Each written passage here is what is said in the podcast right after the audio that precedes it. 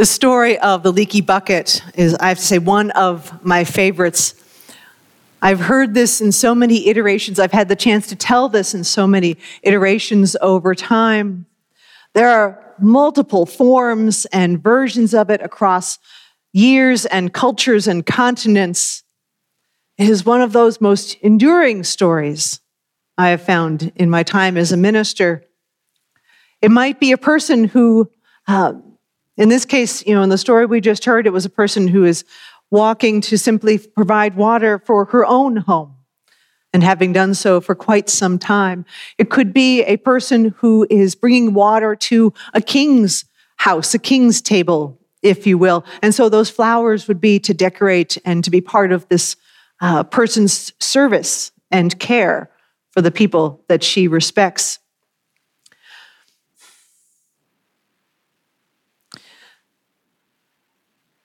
I wonder. What I want to do is kind of take a, a moment back. If it was these buckets and this woman, who on earth told the buckets that they had to be perfect? Like, wait a second. How did that bucket that was the one that was like, you know, all intact, no leaks, no brokenness, no nothing, how did that one get such an attitude? Like, wait a second. Who told the bucket? It was glorious to be perfect. And that, that bucket that had the crack, that it had to be perfect or it wasn't any good.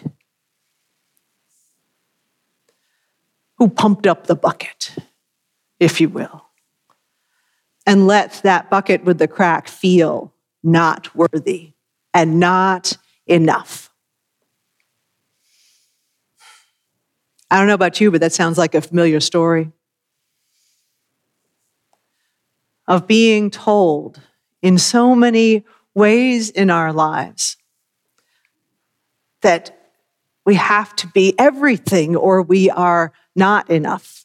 We have to be the right color, the right form, the right gender, the right person, have the right education or the right income, live in the right place.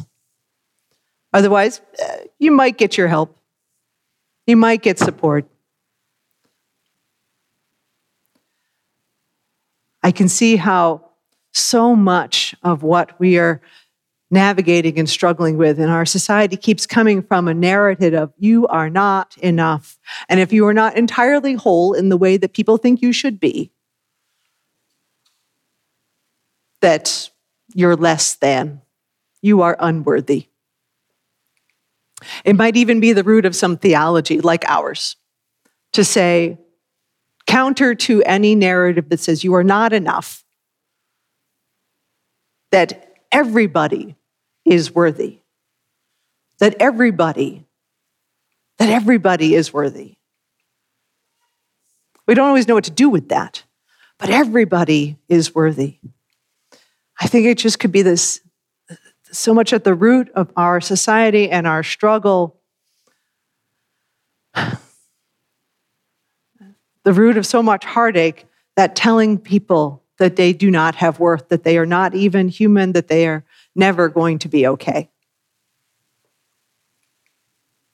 We had that in the founding of our country, saying some people could be wholly voting people and some people were three fifths, right? It goes back much farther than that, of course. And our human experience is one of where we keep trying to counter the story ourselves.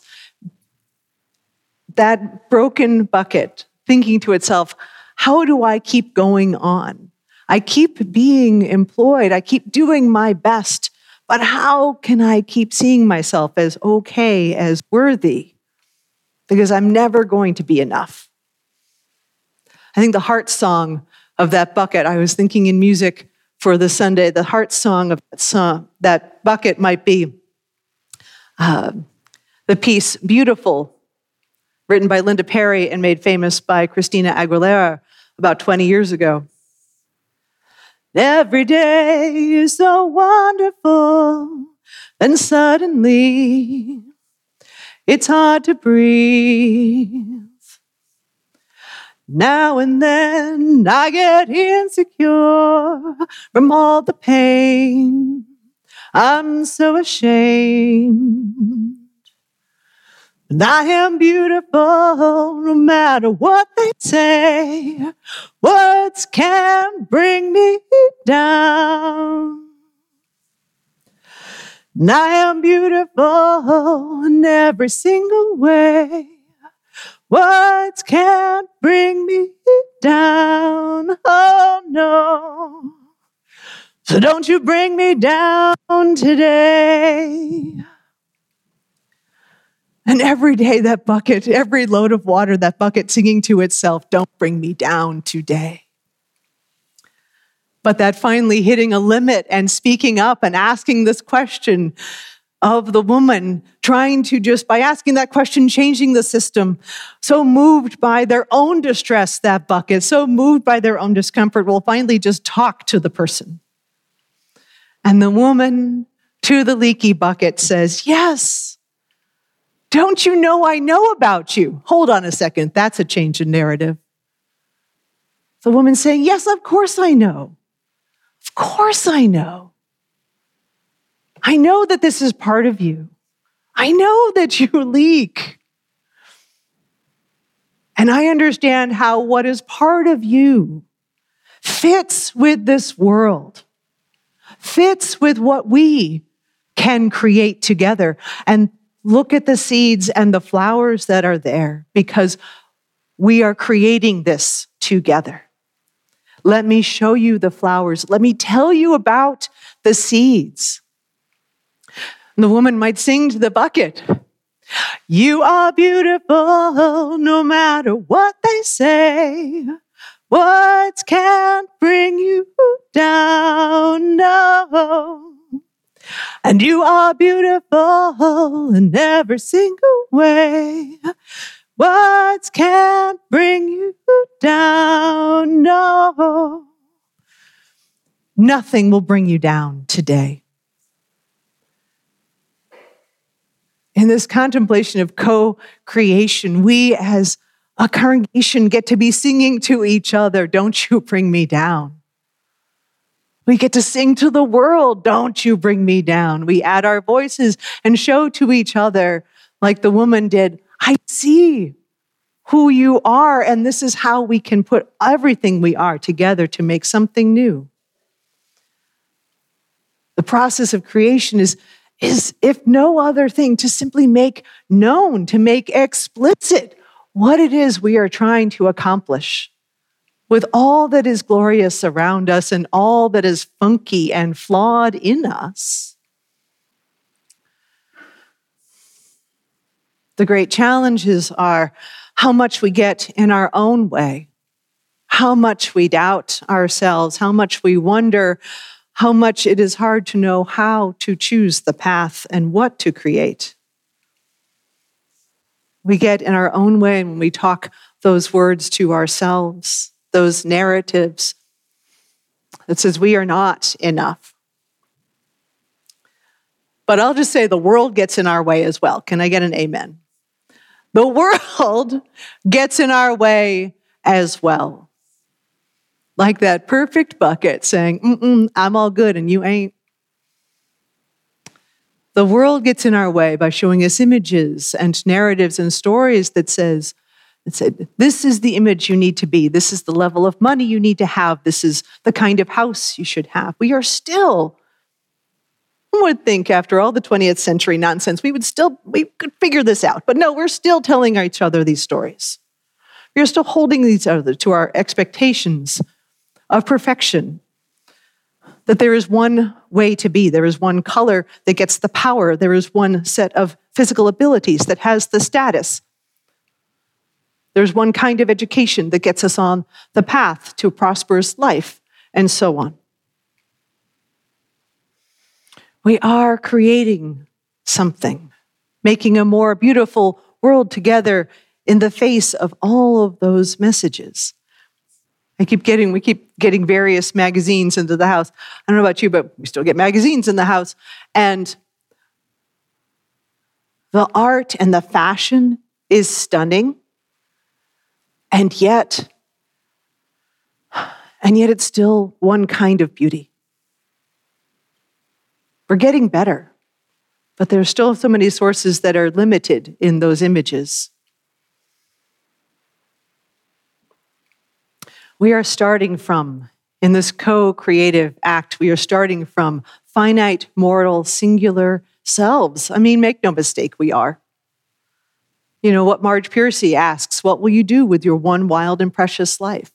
As a congregation, we offer an answer, kind of singular to that, but also with the community. To be present, we are trying to be, to be present with the particular configuration of this form, whatever form we have, at whatever point in the arc of our lives we are, for even the form doesn't stay the same either.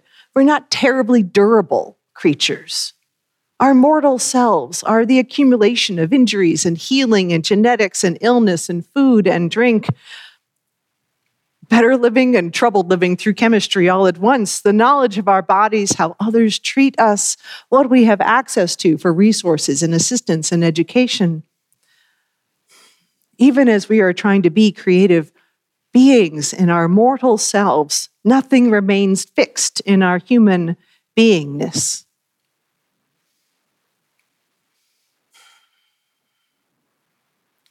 It is fortunate then, it is fortunate then that we don't actually do this alone.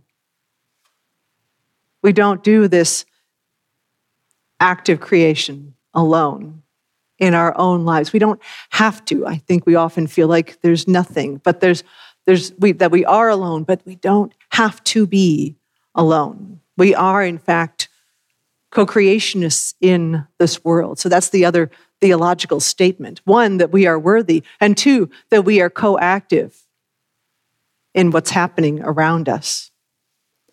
And just simply that knowledge, you know, that conversation with the bucket, the leaky bucket, and the woman saying, No, we have a relationship here. That by itself can spur us into new forms, new discoveries, new paths that might lead us into our aspirations, our hopes as individuals, and as a beloved community. The community that when we're finally asking each other, oh my goodness, I'm hurting and I don't know what to do, that those can be those moments of saying, to reveal to ourselves and to each other we have been figuring this out along the way with all our gifts and all our challenges. I am so stunned by finding beauty in all of the places that I can in life as we've been going along. You know, as the woman reveals to the bucket, look at these flowers.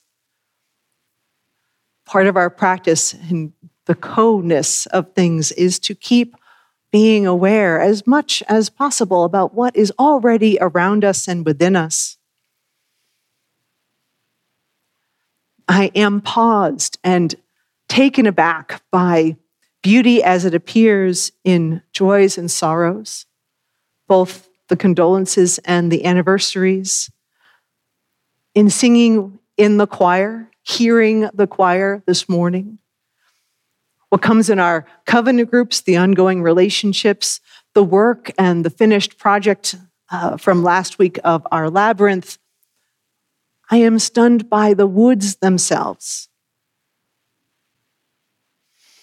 As we're reminded by Jean Sloan, we, this is our moment to be getting ready for what is to come, and that the heart of that is being present to each other, with each other, and honest with each other about, gosh, this is a this is a struggle.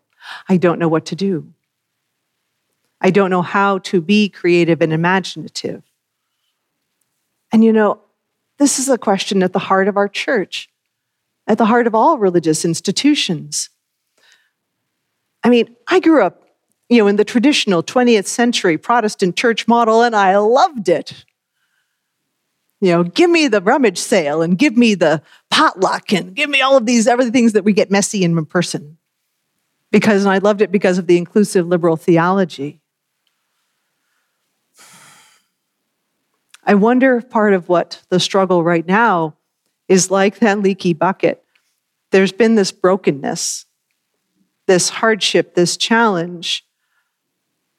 of not knowing what church has been,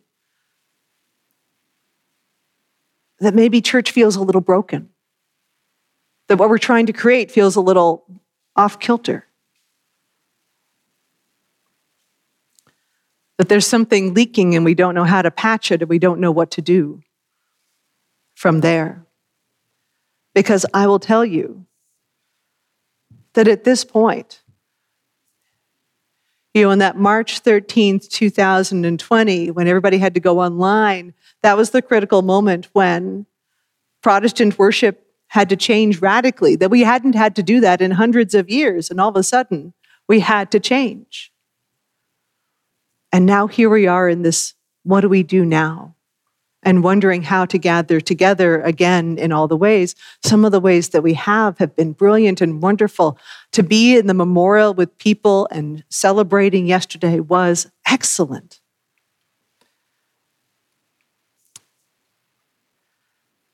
but we're never going to be the church that we were. We're never going to be what was. In fact, we owe it to ourselves to be something different. We owe it to those who find us to be another path altogether.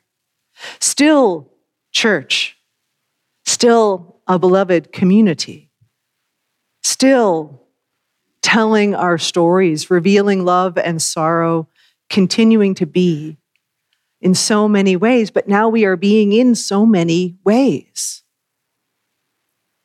What has changed and grown is our language, the ways in which we encounter each other.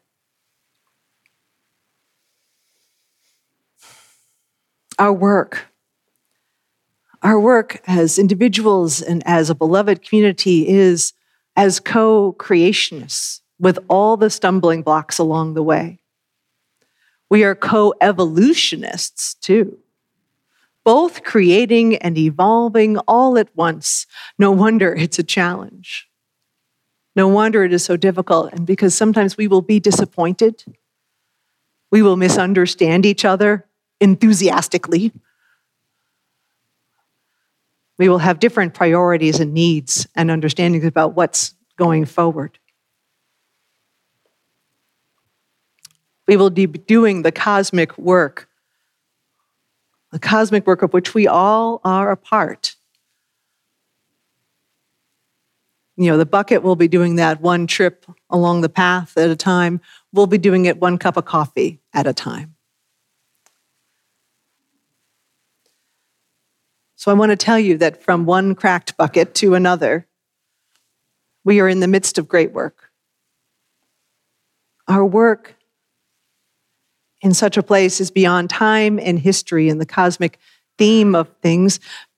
A singular congregation may not be much, one person may not be much, but we are part of the great legacy in the immediate scale of human time of being willing to rise up and advocate for compassion, for justice, for knowing that we are deeply interconnected and acting from that. From my colleague Sean Parker Dennison, he says, The ability to see beauty is the beginning of our moral sensibility.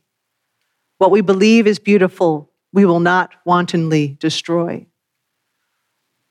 What we believe is beautiful, we will not destroy. So we commit ourselves to, con- to creation, to transformation, to being part of the tides that flow, we hold on to one another when the shift is too much or when the world tells us we are not enough. And in doing that work, we would sing to each other. Because we are beautiful no matter what they say. Words can't bring us down, no. And we are beautiful in every single way.